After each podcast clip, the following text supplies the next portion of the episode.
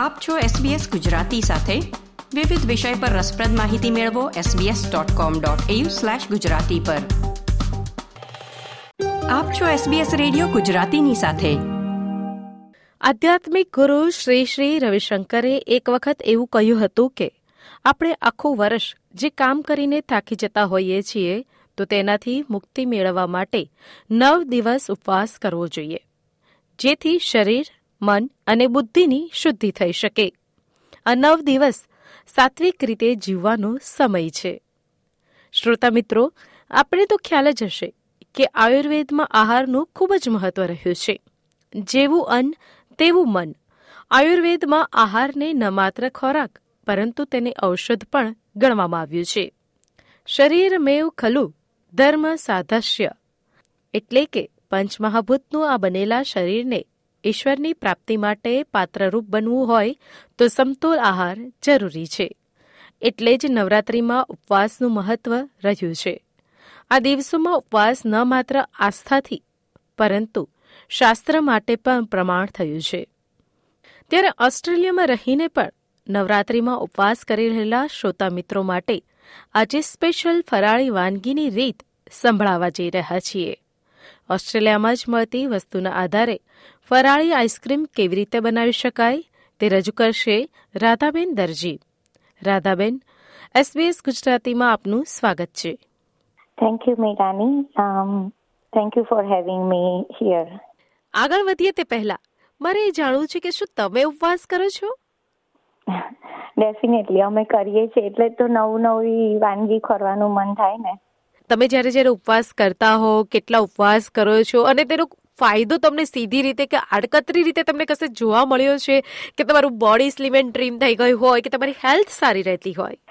આમ તો આપણે જાણીએ તો આપણા વેદોમાં તો ઉપવાસ કરવાનું કહ્યું જ છે અને આપણા વેદોની દરેક વસ્તુ સાયન્ટિફિકલી પણ એટલું આધ્યાત્મિક નહીં પણ એ સાયન્ટિફિકલી પણ આપણને હેલ્પ કરે છે. જે વૈજ્ઞાનિકો પણ કહે છે કે આપણી બોડીને રેસ્ટ આપવા. દર પંદર દિવસે ઉપવાસ કરવો જોઈએ. તો, અને એવું જ આપણા વેદોમાં પણ કહ્યું છે. રિલિજિયસ રીતે અને વૈજ્ઞાનિક રીતે બંને રીતે ઉપવાસ એ ફાયદાકારક છે. જી, બહુ સાચી વાત કહી તમે કે ફાસ્ટિંગ કરવું એ ન માત્ર ભારતીય સંસ્કૃતિમાં, પરંતુ બીજી ઘણી બધી સંસ્કૃતિઓમાં પણ તેનું મહત્વ સમજાવવામાં આવ્યું છે. વેલ, આગળ વધીશું અને ફરાળી આઈસ્ક્રીમની રીત જાણીશું. પરંતુ તે પહેલા સૌ કોઈને જણાવી દેશો, રાધાબેન, કે તમને આ આઈસ્ક્રીમ બનાવવાનો આઈડિયા ક્યાંથી આવ્યો? એમાં તો હું એવું કહીશ કે આમ તો ઉપવાસમાં આવું આઈસ્ક્રીમ ને એવું બહુ યાદ ના આવે, એક જ દિવસનો ઉપવાસ હોય એટલે. પણ અમારા એક મારા દૂરના ભાઈ છે જે કશું બહારનું ખાતા નથી અને મેં એમને જમવા એક દિવસ બોલાયો. તો પછી મને એવું થયું કે જમ્યા પછી કંઈક ડિઝર્ટ એમને જમાડવું જોઈએ અને મને એવો વિચાર આવ્યો કે લાવો ને, આઈસ્ક્રીમ બનાવીએ, બહારનું તો ખાતા નથી, તો આઈસ્ક્રીમ નહીં જમતા હોય, તો ઘરે એવું કંઈક બનાવીએ તો એમને પણ એક નવી વસ્તુ લાગે અને એના, એ રીતે થઈને મેં થોડીક આઈસ્ક્રીમની રેસીપીઓ સર્ચ કરીને જોયું. એમાંથી આ એક રેસીપી જે મેં બે ત્રણ ટ્રાય કરી, એમાં એક જે સૌથી મને બેસ્ટ રિઝલ્ટ અને સ્ક્રીમી રિઝલ્ટ આઈસ્ક્રીમનું આપ્યું, પ્લસ એની બધી ઇન્ગ્રીડિયન્ટ્સ એવા હતા કે જે ઉપવાસમાં પણ ખવાય. તો એ રીતે ઉપવાસમાં ખવાય એવો પણ આઈસ્ક્રીમ બની ગયો. આઈસ્ક્રીમની રેસીપી મેલ્ટ ન થાય તે પહેલા તમે અમને જણાવી દો કે આઈસ્ક્રીમ કેવી રીતે બનાવાય. ચોક્કસ ચોક્કસ.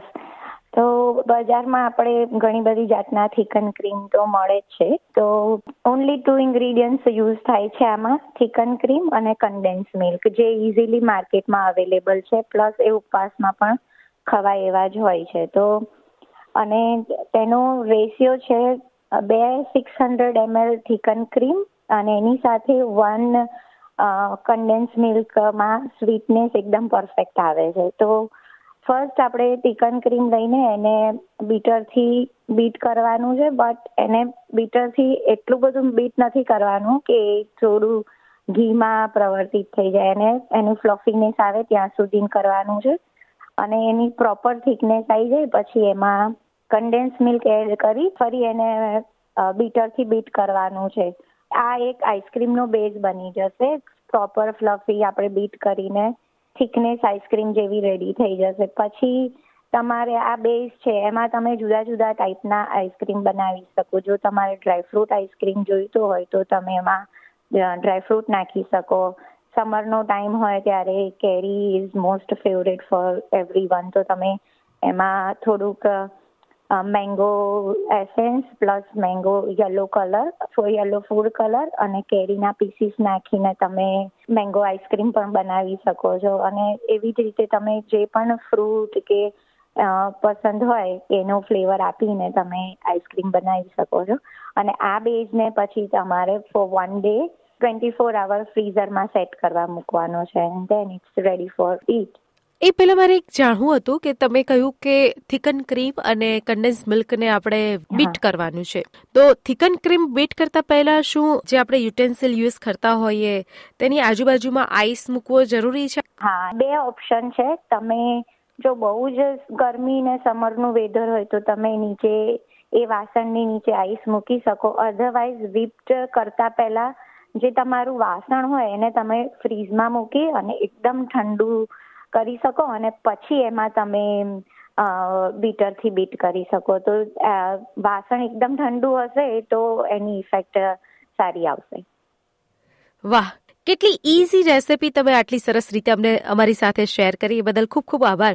Thank you to having me here Mirani તો આવે જ ગુજરાત અને ગુજરાતીઓની વાત સાંભળતા રહો એસબીએસ ગુજરાતી પર. આ પ્રકારની વધુ માહિતી મેળવવા માંગો છો? અમને સાંભળી શકશો Apple podcast Google podcast Spotify કે જ્યાં પણ તમે તમારા પોડકાસ્ટ મેળવતા હોવ. લાઇક શેર કોમેન્ટ કરો. એસબીએસ ગુજરાતીને ફેસબુક પર ફોલો કરો.